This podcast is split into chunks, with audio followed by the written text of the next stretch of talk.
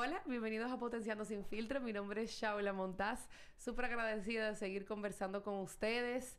Sí, porque es conversando. Ustedes me han dado su retroalimentación, pero también muy agradecida de que cada lunes me voy superando con mis invitados. Y les cuento, les doy un preámbulo del poder de la intención. Yo hace tiempo, cuando decidí ingresar en este mundo de los podcasts, tenía mi lista de personas con las cuales yo quería conversar. Como ustedes saben, es mi mini espacio egoísta donde yo quiero guardar conversaciones porque hay enseñanzas que la quiero mantener para mí y también como sacar conversaciones en grupos de lo que yo aprendí de esas conversaciones. Y tenía al invitado del día de hoy hace mucho tiempo ahí porque había ido a su bar, porque había seguido su carrera de la música, porque había participado de los eventos que ella hacía en Casa Teatro y lo tenía. Yo decía, se va a dar. No quiero como que, hola, ¿cómo estás? Ven aquí, sino que se dé, que sea fortuito.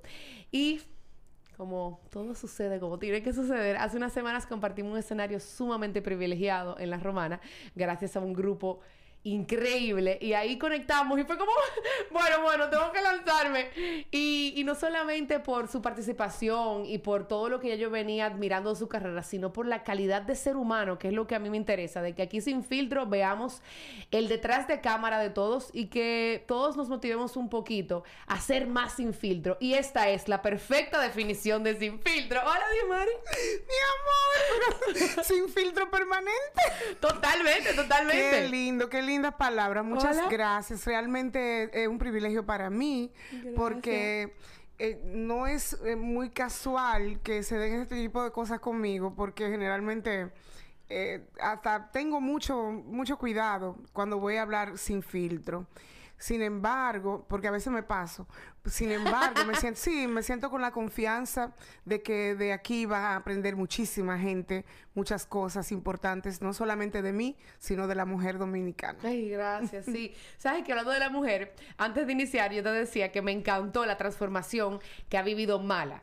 Para quienes no saben, o sea, tu apellido es La Mala. Sí, sí, ya. Así es. Fíjate, el nombre de mala realmente, la gente ha puesto la como el artículo, pero realmente es mala. Es un acróstico que tiene que ver mucho con lo que soy, como me define. Y, y, así me pusieron en Puerto Rico, en un reality show que yo estuve participando, representando a la República Dominicana, pero desde Nueva York. Entonces, era como cierta parte como entre dominicana, entre dominicana y neoyorquina. Ajá. Entonces, una gente ya, imagínate tú que lo que va a darle, va a darle con todo. ¿Qué es lo que yo voy a estar perdiendo mi tiempo? Entonces, por esa forma mía, empezaron a llamarme, ah, no, ella es la mala, ella es mala, porque ella, resuelve. Sí, ella no, 20 cámaras arriba de mí, que si yo cuántos micrófonos, las 24 horas. Ajá. Y yo sin filtro total, normal. Entonces, ahí me pusieron mala. Nosotros, el equipo de trabajo en Puerto Rico, decidimos quedarnos con el nombre porque cuando salimos de la competencia, todo el mundo en Puerto Rico me llamaba mala, pero con amor. Claro, claro, no, la connotación que nosotros, nosotros pensamos. No, Entonces, dice Hamilton, bueno, vamos a quedarnos con el nombre, porque nadie te conoce por Diomar. Y digo yo, pues está bien, pero tenemos que trabajarlo. Vamos a tornarlo en positivo. Me encanta el hecho de, yo poder tener eso, de, esa, esa, esa resiliencia, de, de poder hacer de lo negativo ver una oportunidad de lo, de lo adverso, ver una oportunidad. Y eso nos ayuda, o nos ayudó bastante para cambiar las, el, nombre. Cambiar el nombre no, sino utilizar mala como acróstico, como mala es M, mujer, auténtica. L, tú sabes que era libre, pero tuvimos que ponerle luchadora, que más o menos luchando por mi espacio como espíritu libre luchar por ese espacio, eh, porque la gente entienda que ser, tener un espíritu libre no es ser loca. Tener un espíritu libre no tiene que ver con, sino no es libertinaje, no es tampoco libertad. es libertad, libertad de expresión, libertad de ser tú misma. Entonces eso va de la mano con lo de ser auténtica y de ahí nos vamos a la última A, que nada más y nada menos yo te dije que era activista pero tuvimos que hacer ¿Por qué? Porque en ese tiempo se hacía activismo. Trabajamos con la lucha de los inmigrantes, trabajamos con las mujeres maltratadas, trabajamos con todas esas causas sociales que son sumamente importantes y que no dejan de serlo. Lo que pasa es que de un tiempo para acá las redes obtuvieron como un lugar demasiado, un potencial muy fuerte con las redes y todo el mundo ya es protagonista, todo el mundo es artista, todo el mundo es periodista, todo el mundo es editor, todo el mundo es productor y todo el mundo es activista. Cada vez que se arma un juidero para las... Vámonos Todo corriendo. lo que no te gusta, tú dices, yo soy vamos. activista. Y, ajá, y tú eres activista. Entonces yo entendí que ya eso, eso es un relajo.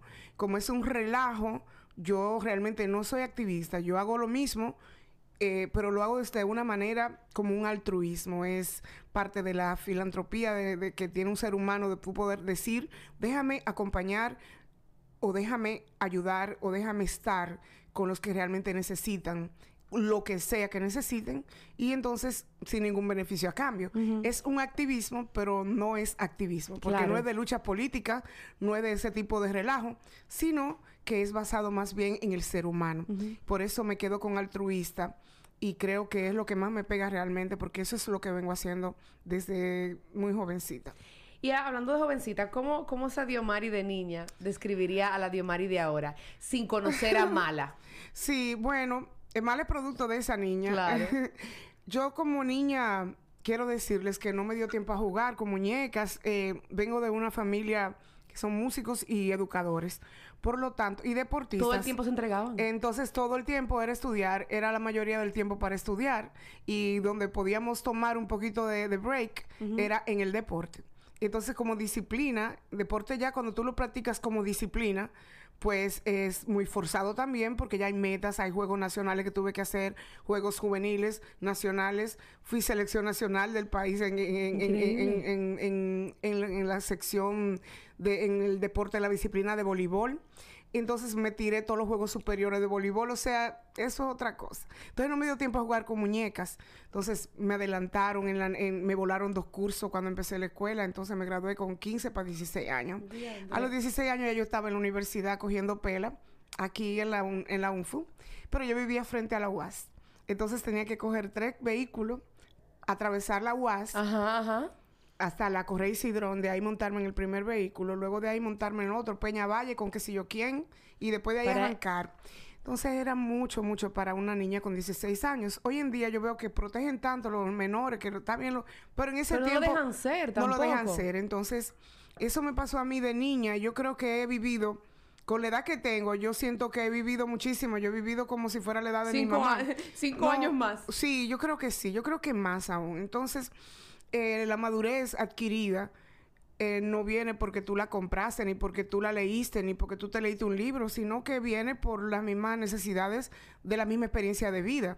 Eh, decisiones que, ha- que he tenido que tomar eh, siendo muy niña y estando sola prácticamente, donde no es mami ni papi, sino que soy yo que tengo que decidir o me voy por este camino o me voy por el Que otro. yo quiero de verdad. Exacto. No que nadie me dijo que tengo que querer. Empezar de cero es, es para valientes. Yo creo que así se llama la fundación que tenemos. Freddy Ginebra está como vicepresidente, estoy yo ahí también. Y es una fundación bien nueva que empezó con la pandemia. Yo creo que todos los días nosotros empezamos de cero. Entonces, empezar de cero, comenzar de cero es una actitud. Y creo que, que yo eso es lo que he hecho desde niña. Yo recuerdo que me gustaba eh, mucho lo cocinado. Le decía, en vez de que me den muñecas, yo le decía juego de cocina. Recuerdo el primer cocinado que hice, que fue un moro en el patio donde mi abuela. Yo le ayudaba a mi abuela a hacer los dulces, que ella vendía dulces y mi bisabuela vendía café tostado y yo era la que le ayudaba. O sea, la parte de la gastronomía conmigo en mi carrera, con las cuestiones de los restaurantes, la cuestión de, de sí, Masterchef porque y eres, lo que he artista hecho. y empresaria. Sí, eso viene de ahí. Y de mi niñez recuerdo eso fuera aparte, ¿no? De lo que son los estudios Claro. y la preparación en la disciplina del voleibol. Tú puedes decir que esa era tu parte que te inspiraba, que te, que te permitía quedarte creativa, que te permitía conectarte con tu lado que creaba. Sí. Que no necesariamente era lo académico, que de alguna manera u otra ahora está cambiando. Era lo que nos dicen que debemos, debemos seguir, debemos ser. Pero a algunos nos gusta. Yo siento que también tener una, a veces tener una base no es malo, que son debates como tú dices. Ahora los jóvenes como que bueno, todos somos jóvenes porque es una actitud. Claro. Pero a los niños de menor edad, Sí. como que yo siento que es mucho de, de, ok, haz lo que quieras, pero vamos a cuidarte, pero vamos a protegerte por aquí. Pero no necesariamente lo, lo- te sueltan como, espérate, pero vive, porque vivir se vive viviendo. Bueno, es un tema que yo no te puedo ni contar porque ahí sí vamos a durar tiempo hablando. porque yo tengo una lista, mi amor, de este tamaño. Que tiene que ver con No, y tú ves a tu hijo tan Eso vivo y sí. tan, y tan auténtico. Él es muy auténtico. Y que uno dice como todavía se puede Claro permitir que sí. que, que encuentren su pasión. Mira cómo tú seguías, por lo que tú me estás contando, tú decías, mira, espérate, yo tenía que estudiar y también hacer deporte, porque es lo que, o sea, me dieron de lo que ellos conocen, que eso es lo que hacen los Sí, padres, te dan de lo que conocen. Pero al mismo sí, eso tiempo, es. Yo fui explorando las cosas que me gustan. Sí, no, no, no. Yo fui haciendo lo mío. Yo, yo sé que, mira, muchacha, a mí yo fui Girl Scout. O sea, era de todo. De ¿En la- serio? Claro, el catecismo. de todo. de todo. Y siempre lista, mi amor, y todo. Siempre, siempre lista. El lema. Yo fui una de las chicas que trabajó mucho con hogares CREA, eh, reeducando eh, muchachos. O sea, yo me pasé prácticamente entre la religión, el deporte, cómo se criaba en, en- en los pueblos pequeños. Así se criaba. Entonces, es, esa formación, yo digo que fue lo que me ayudó a yo mantenerme ya en, en- en- en uno, en, un, en, una, en una etapa de mi vida donde me tuve que ir a Estados Unidos, en la candela, como quien dice, suelta. Que tú haces por aquí, por todos lados. Ay, Dios mío, ¿en qué lío que yo estoy en la boca del lobo? Pero eso me hizo a mí no fallarle, porque también había un respeto y hay un respeto sí, por sí. los padres. Uno se da cuenta cuando uno sale del país y sale de la burbuja, porque aquí De la burbuja. Independientemente hay hay diferentes clases sociales como en el mundo completo. Claro. Esto es una isla y vivimos en una burbuja. Cuando uno sale de aquí que uno prueba sus valores. Mi amor, ahí es que, es, ahí que tú es dices, la prueba coño, yo, mayor. yo Perdón por la Ajá. Hay uno uno que dice, porque ese sí no puede ser sin filtro. Hay que uno dice, yo, yo de verdad tengo, o sea, yo tengo, yo tengo peso, porque ahí que tú pruebas de verdad quién tú eres, qué tú quieres, porque tú estás solo, no hay nadie, Sí, no hay y- GPS. Y comenzar un camino, tu propia ruta, porque también tú puedes estar aquí, ver allí, coger allí, mira, me gusta esto, no me gusta aquello, pero yo creo que si se hace así, podemos hacerlo, bueno, cogiendo un kit de aquí, pero déjame aportar entonces mi esencia. Entonces, cuando tú vas a aportar tu esencia, tú empiezas a crear un camino que nadie ha andado por ahí, pero tú lo ves y Dios también te da tu, tu, tu ayudadita. Y entonces tú ves ese camino y tú empiezas cada vez que te dicen, no, tú no puedes hacerlo. Son como retos, ¿no?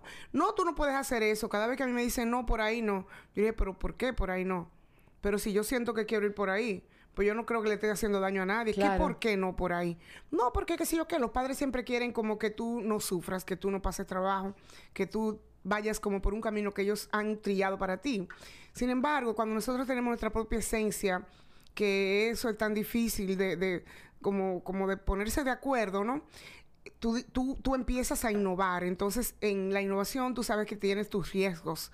En esos riesgos emocionales, estamos hablando de la parte emocional, eh, porque los económicos ya tú sabes que eso no te dan un chele, tú tienes que irte a buscarlo para entonces después tú, ah, no, si te vas a este ñao, te ñao. Entonces, pero emocionalmente sí lo que te va creando, eh, eh, lo que va a ser en un futuro, tus, tus, tus conclusiones, tus resoluciones de vida, en tu libro de la vida, que tú vas a decir, bueno, en tal tiempo yo por eso tengo de tanto, tanto contenido, porque he Claro. empezado mucho de cero. Me- he, tenido, he sido una persona muy resiliente, pero al mismo tiempo muy perseverante. Entonces, cuando a mí me preguntan, ¿y con cuáles palabras tú te identificas más? Dos palabras. Yo le digo con fe y perseverancia. La fe porque tengo que creer. Si yo estoy sin fe, si no confío, nada puede pasar porque es como estar nulo en un espacio ¿Y totalmente... te has encontrado en algún momento sin fe? No, no, no, no, no, no, no. Eso es lo malo, que como tengo tanta fe, entonces tú pasas por arrogante a veces. Tú no sabías eso. Cuando la gente es muy segura de sí. Y cuando me dicen a mí, ¿y cuál es tu miedo? ¿Y tú tienes miedo? Y yo, nada. Y la IBE habla de que la humildad no es como no- el mundo nos la describe. No. O sea, la humildad no quiere decir que yo voy a tapar mis dones y que no voy Todo a lo exhibir. contrario. Al revés, es todo lo contrario. Y te entiendo totalmente. ¿Entiendes? Entonces eso me pasa. Yo ando siempre tan segura de mí. Yo ando, mira cómo yo ando con mi vestuario. Al principio que yo llegué aquí decían que, mira muchacha, pero tú te estás volviendo loca. Entonces, por ejemplo, me decían, no, tú sí eres... Una vez me dijeron... Ex- excéntrica, ¿no? no, no, me dijeron, qué folclórica. Ay. Y yo creía como que era que, yo le dije, ay, gracias por entenderme. Yo no, yo creía que era como un piropo. Sí, porque eso es color, eso es vida. Ella no lo hizo así, ella lo hizo como una manera despectiva. Y yo, no- de ahí en adelante, yo entendí. pena por esa Sí, persona. no, pero chulísimo, porque lo tomé en cuenta y eso me ayudó a yo reafirmar que yo estaba haciéndolo bien y que el mensaje estaba llegando. Como una vez que me dicen, ay, pero tú, ay, pero tú no pareces de aquí, como que era un piropo. Y yo le dije, pues me estás, me estás ofendiendo, porque yo lo que quisiera hacer es más dominicana que Salomé Ureña. O sea, a mí me encantaría que la gente diga Defina dominicana y de- de Omari. Omari. Por eso mi disco se llama Quisqueyanas. ¿Y qué es para ti ser quisqueyana? Bueno, para mí significa... Ay, eso es algo tan, tan impresionante porque yo digo que los que hemos vivido fuera de este país queremos la patria de otra manera, la, queremos de otra manera. Hemos tenido que saborear eh, lo dulce y lo amargo de otras sociedades y, entonces, y solo. Entonces, cuando tú llegas aquí, llegas como a tu casa, llegas a tu hogar, llegas a donde tú te sientes a salvo. No importa si a comer arroz con habichuela vacío o pan con aguacate, como hablábamos ahorita. No importa el manjar de, que si yo cuánta langosta y que si yo qué que te den. No, no, no. Es que el sabor del café de aquí es diferente. Es que no es el café como tal, es el momento, es el, es el paisaje. Es que tú dices, me voy a tomar un café con mi abuela. Ya, o sea, el momento. Entonces, para mí, ser, ser dominicana quiere decir mucho porque es la tierra que me vio nacer, que me formó, que lo que soy hoy se lo agradezco a este suelo. Como dije en mi conferencia de allá que decía, señores, nosotros heredamos la tierra, heredamos nuestro sol, heredamos la luna que nos brinda. Ayer hubo un, un, un, arcoíris tan hermoso que yo dije, Padre, gracias por esta, esta señal tan linda. Entonces, hay sitios que tú no puedes ni ver los arcoíris, ni puedes ver las estrellas. Entonces, esas cosas, el yo poder decir, vámonos, que la carretera está mala. Yo me encanta la carretera mala porque entonces yo tengo que andar al paso. Y Así yo conozco la gente, le digo adiós a todo el mundo. Yo soy de la que digo adiós, adiós. Eso soy yo. Entonces yo siento que me identifico tanto con la música nuestra, con la comida, con con los personajes, con el deporte. Yo soy, ya tú sabes que yo gigante todo el, todo el tiempo porque soy de San Francisco. Soy gigante. Entonces, cada una de las cosas que nos identifican, nuestra historia como tal, la lucha de por la libertad, esas mujeres que fueron eh, heroínas en silencio de lo que tuvo que ver con esa lucha para nosotros liberarnos de eso, eh, las que confeccionaron la bandera. Te estoy hablando de nuestra hermana Mirabal. Eh, te estoy hablando de, de, mujeres, mamá Tingó, te estoy hablando de todo ese tipo de mujeres que no solamente en, en, el arte como tal, sino ellas hicieron sus luchas sociales y eso es lo que a mí me identifica. Por eso yo considero que más allá de una artista pegada con un tema pegado en la radio, yo creo que yo lo que he querido enfocar mi carrera es precisamente en eso, en ir marcando un esquema de valores eh, para la mujer dominicana. Es lo que más me interesa realmente. Ay, ahí se me sale la lágrima, pero ñao. ¿Qué es lo que, para ti, qué es lo que más tú admiras de la mujer? Te pregunto porque últimamente, bueno, hace varios años venimos, venimos eh, con esta lucha de la igualdad y que muchos, desde mi perspectiva, yo siento que sienten que queremos ser diferente. Y para mí yo lo veo de, que no es que yo quiero ser diferente, es que simplemente entiendan que podemos tener las mismas oportunidades. Pero también he visto como nosotros, los que tenemos ya una otras plataformas, que, nos, que a diferencia de los abuelos, los bisabuelos, tenemos ya una manera de expresarnos, también hemos perdido el significado de ser mujer, que sí es diferente que el hombre, por cosas, por temas hasta biológicos, pero específicamente la mujer dominicana, por la historia, la sociología y la manera en que nuestros padres, aún los jóvenes, nos forman, tenemos una esencia totalmente diferente. Para mí, hay veces que yo digo, que ese tipo es tipo dominicana, que esa mujer, coño. Sí, es verdad. hay pantalones, y, no de una manera mala, y, yo puedo decir, yo puedo decir, mira, hay el folclore, ahí hay batalla, hay pelea, y hay pantalones. Sí, claro que sí. ¿no? Y, se lo pone y se lo quita cuando ella quiere. Claro que sí, con y, sabe, y cuando se lo deja, ella sabe que lo tiene puesto. Cuando se lo quita, hasta se cree también que se lo quitó. Sí, sí, sí. No, a mí me encanta esa parte. esa parte está muy bien, fíjate. Eh, las mujeres, nosotras también hemos, hemos tenido la gran mayoría de mujeres, a diferencia de otros países también latinoamericanos, nosotros hemos tenido la oportunidad de viajar mucho. Fíjate, hay mucha migración de madres que, hay muchos niños que se están criando con sus abuelos. O sea, eh, entonces cuando esa mujer automáticamente es responsable de su mamá, de su papá, de sus hijos, porque tal vez el marido se le fue por otro lado, tal vez tuvo sus hijos sola, un sinnúmero de cosas. Entonces empodera a la mujer de una forma tal que ahí es donde están los pantalones de tomar decisiones. Eh, sin embargo, en esta lucha, que no es una lucha prácticamente nosotras en cuanto a la mujer dominicana, eh, ha, habido mucha confusión por precisamente por estar en diferentes eh, países que son más desarrollados que aquí otra cultura. Entonces, ha habido una situación de una competencia que es ridícula porque nunca el, la mujer va a ser hombre, nunca jamás. Y ahí es donde ya yo me voy del otro lado. ¿Qué pasa?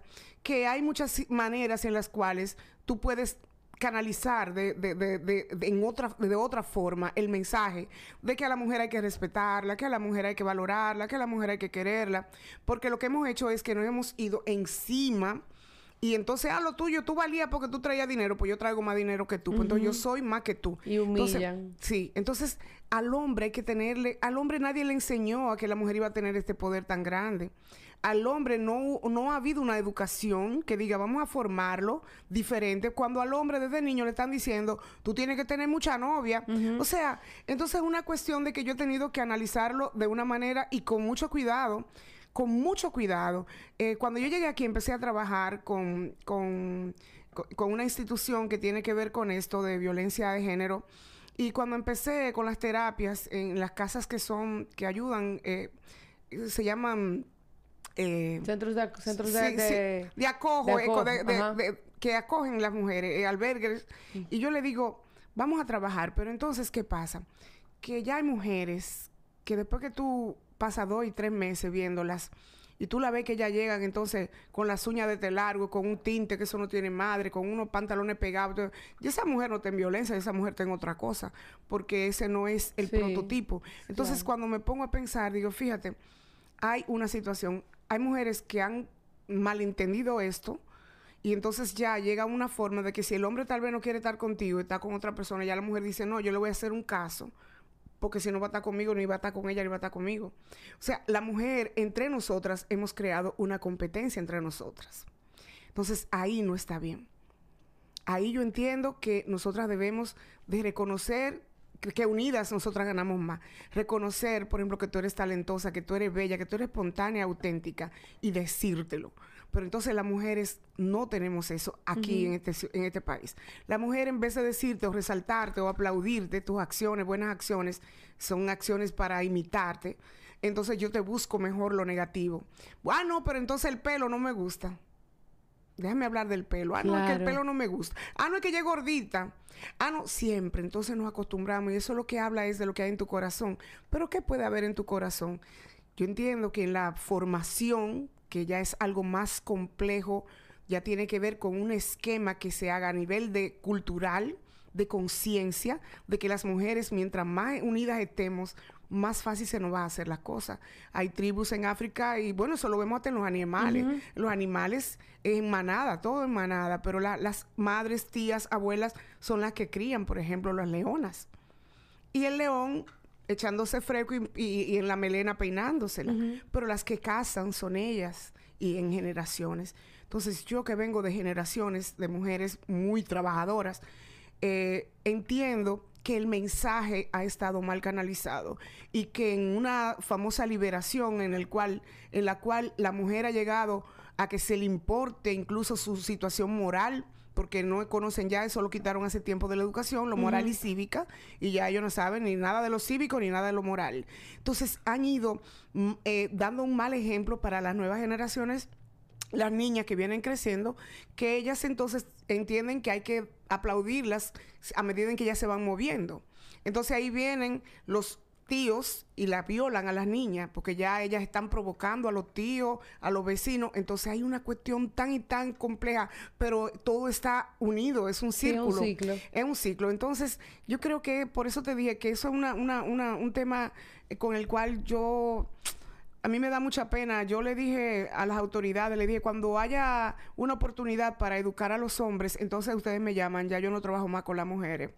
Eh, no quiero trabajar más, quiero trabajar con educar a los hombres acerca del valor que tienen que darnos a las mujeres que sí estamos haciendo una labor en el día a día, con un buen comportamiento, con una, una decencia y con una responsabilidad social como es el esfuerzo que uno hace. Que tú te quieres de un humo, pero tú dices, no, no me puedo de un humo. Porque pues, estoy vulnerable, que van a hablar de mí. Oye, tengo, no, que tú tienes una responsabilidad que tú dices, bueno, pero si esta, que mi sobrina me está viendo en esta situación, como fue el caso de una artista que dijo, ay, que se hizo Tú supiste que ella hizo di que un... ¿Cómo se llama eso? Un, un live, ¿no fue? Sí, un coso de eso que hacen. ¿Cómo se llama?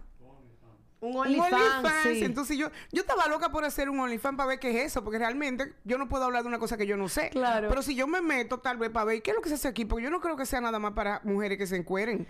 O sea, yo no Yo he entiendo. preguntado y me dicen Ah, que sí. Ah, nada más para mujeres que se encueran. O encueran una parte. Bueno, pero que también puede hacer un OnlyFans que, que, no, que sea todo lo contrario. Bueno, hay un museo en, en, no sé si en Europa, que empezó a hacer un OnlyFans de sus, ah, de sus obras de arte. O sea, Exacto. Se ha capitalizado. Yo lo que siento es que el morbo vende, pero también la gente va a comprar lo que tú le des, que él cree que necesita. Entonces, si, de- si yo te doy de mí, si yo creo que lo único que tú necesitas de mí es mi seno o mi, o mi cuerpo desnudo, tú vas a entender que eso es lo que tú necesitas de mí porque yo no me estoy, yo no estoy siendo auténtica. Sí. Yo no estoy siendo, yo no estoy luchando por lo que yo creo que es de verdad lo que vale de mí.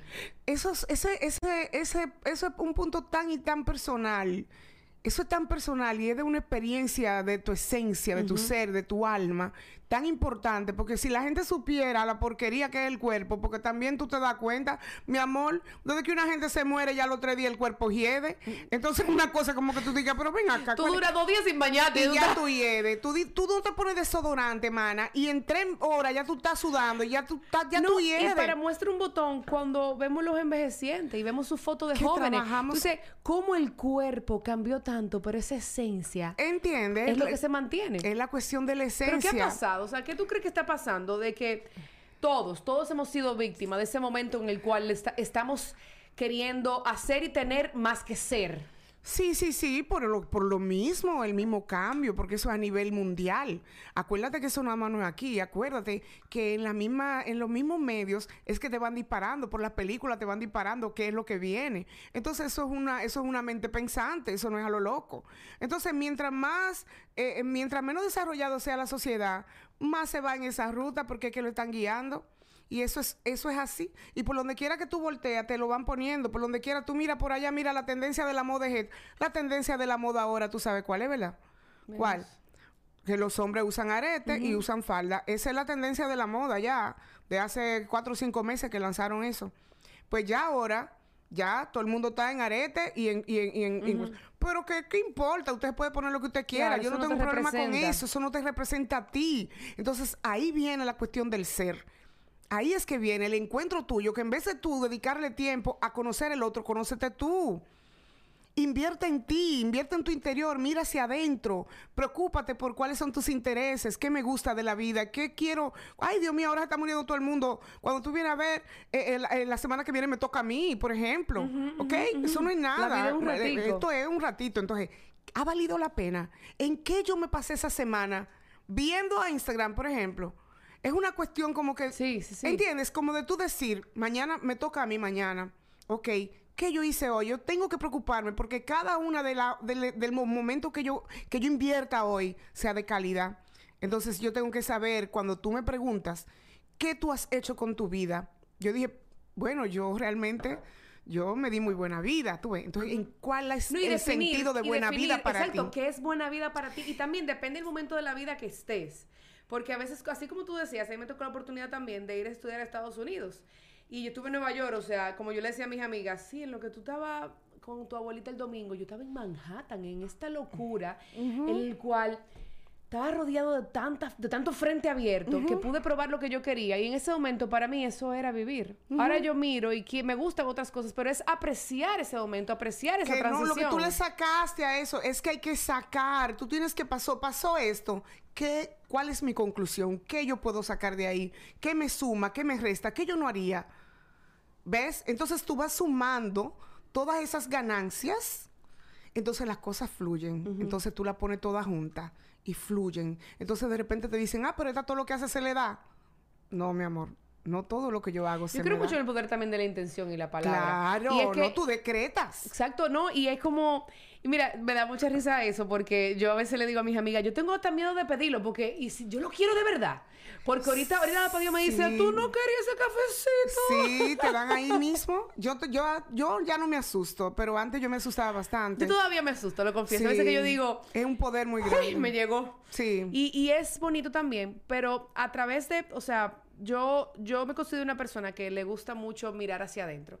Y a veces eso, eso puede resultar hasta conflictivo, porque en mi cabeza hay dos chaulas y después una tercera que está afuera y dice, manita, en serio, pero me van a dejar. Eso es el tercer plano, claro, que sí. Me van a dejar, y ahí es que yo miro desde fuera y digo, eh, por esa es la vía que yo quiero ir. Pero al mismo tiempo me permite.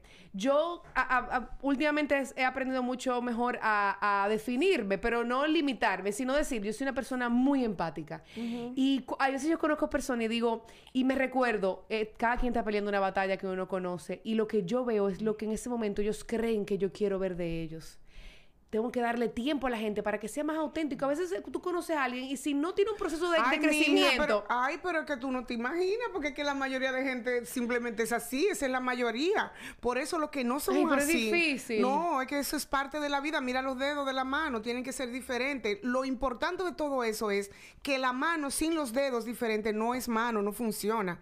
¿Entiendes? Entonces así mismo son las sociedades. Yo he tenido que bregar con tanto tipo de gente, estar por allá arriba y por allá abajo y en el medio, y yo me lo gozo. Yo me lo gozo tanto, es como algo que me dice a mí, vamos y nos preparamos. No para es verdad, no vamos para la playa, vámonos todos para la playa. Entonces vamos en una camioneta y entonces de repente vamos por Nau y llegamos a la playa y de repente cae un aguacero. Y ahora entonces está lloviendo. Porque yo vamos a bañarnos, agua por arriba y agua por abajo.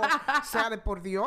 Claro. Ah, que el sol se ocultó, ¿qué importa? Es agua, es a gozar, es el momento. Es el momento. Y en eso es que tenemos que estar muy definidos, que hacia dónde que vamos, cuál es el propósito, cuál es el objetivo. Una vez que tenemos ese objetivo claro, así sea, por ejemplo, yo que cocino, que me encanta cocinar, así sea eh, algo que me gusta. Una ¿Qué es lo que más te gusta La sopa, los caldos. Sí. sí, es lo que yo más como. A mí me gusta el, el, el, de bichuela. el sancocho de bichuela. Me gusta mucho. Por ejemplo, yo encontrarme porque yo gozo el proceso. Yo soy de la que me voy al mercado. Yo hablo con los muchachos de la carne. Yo hablo con los muchachos que me pelan los víveres. Yo hablo con el de la ensalada. Yo hablo con todo el mundo. Y ya cuando yo voy llegando, ya, eso va cogiendo como un sabor en mí. Ajá, y tú dices, esto va a quedar hoy con la historia de cada uno. Ya yo voy nutriéndome. Entonces, cuando yo vengo, mi amor, a poner ya esa carne en el caldero, ya esa carne, ya yo me recuerdo de todo lo que hablé con el hombre de la carne. esa carne tiene una historia. Después de ahí vienen los víveres cuando el agua se... ¡Ay, Dios mío! ¡Qué rico! Y después, ¡ay, viene para acá, trae aguacate que se me olvidó! Ya eso es un evento. Cuando llegue ese aguacate, eso es un momento. Entonces, esas pequeñas cosas son las que me alimentan. Entonces, cuando tú aprendes y estás tan consciente del poder que tienen las pequeñas cosas, mi amor. Se multiplican. tú eres una mujer Se multiplican. Feliz y la gente lo recibe porque, porque sale. Entonces, eso es lo que pasa. Entonces, no es que, que, que a ti se te dan las cosas, no, mi amor. Mi forma de vida es así. Y por eso me gustaba mucho. O sea, luchadora me encanta, pero libre me gusta mucho más. ¿Por qué? Porque. Lo veía exactamente como tú lo proyectabas. Quizás porque también yo me considero libre. Yo me acuerdo una vez que un, yo tenía un enamorado que se acabó porque no funcionó. Vamos a dejarlo ahí. Y su mamá le dijo, es que ella es un alma libre. Y él me lo comentó y yo por mucho tiempo me sentía como que, mira, pero yo, yo no soy una loca, como que es que simplemente no, no, hubo química. Y, y, después, a medida que fue pasando el tiempo, yo decía, sí, yo soy un alma libre. ¿Por qué?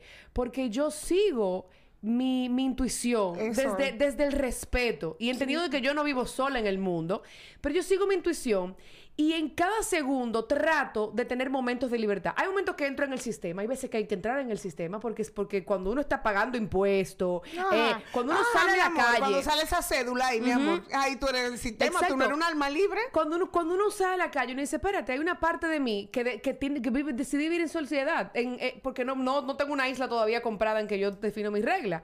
Pero entonces, dentro de eso, decido ser libre, ¿cómo? Disfrutando los pequeños momentos, eh, poniéndole mi chispa a ese momento. Pero déjame decirte una cosa, es que eso eh, eh, toma realmente el valor cuando es dentro de una sociedad. Claro. Porque si eso entonces si no es así no funciona, si no es así se entiende y que pájaros, ni los pájaros iban libres. No, ni ellos. Entonces, es simplemente eh, dentro de la sociedad que tú puedes decir, bueno, yo soy diferente. Por ejemplo, yo iba a la UNFU con la greña en ese tiempo, en el 85, mi matrícula era 850279. Y yo jugaba voleibol y como yo jugaba voleibol de la UNFU también, pues los tenis míos estaban bien gastados. Hubo un momento que yo le puse un tape y de lo que son plateados. claro, porque tenían un hoyo abajo y qué me importaba a mí. Porque la UNFU había que ir los muchachitos, ya tú sabes, o sea, por Dios. Pero yo llegaba con mi greña, que en ese tiempo, pero era mi pelo. Entonces, ¿qué yo voy a hacer con mi pelo? O sea, yo te estoy hablando que en el 85 yo andaba con greña.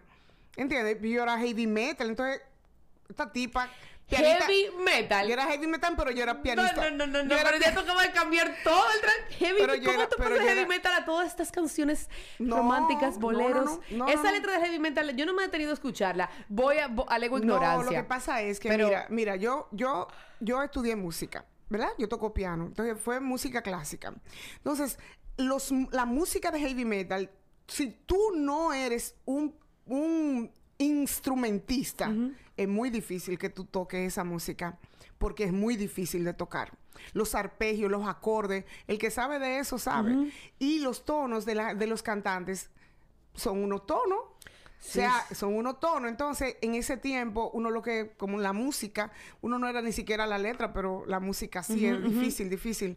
Ahora, después que yo pasé por ahí, que yo tenía mi jean con todos los, con todos los logos ¿Cómo tú pasaste de negro a tanto color, a tanta, digo, no, no, no quiero decir que los heavy no tienen vida, pero no sé, eh, hay una diferencia muy grande. A mí lo que me encanta de mí es eso, que yo soy la mujer de todos los colores y de todas las vidas, porque eh, yo con, yo paso de cadillo a tacos. No, con, 15, o sea, con 15 años yo te podía tocar a Mozart, pero yo te tocaba, por ejemplo, a Molly Cruz.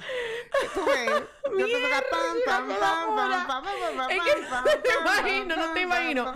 Y así, todo, todo en personaje. No, yo no, yo era muy tímida, espérate. Yo no hablaba. No. No, no, no, no. Yo te entiendo, decían que yo tampoco, no sé qué pasó y en qué momento hice no, ese No, yo no hablaba, no.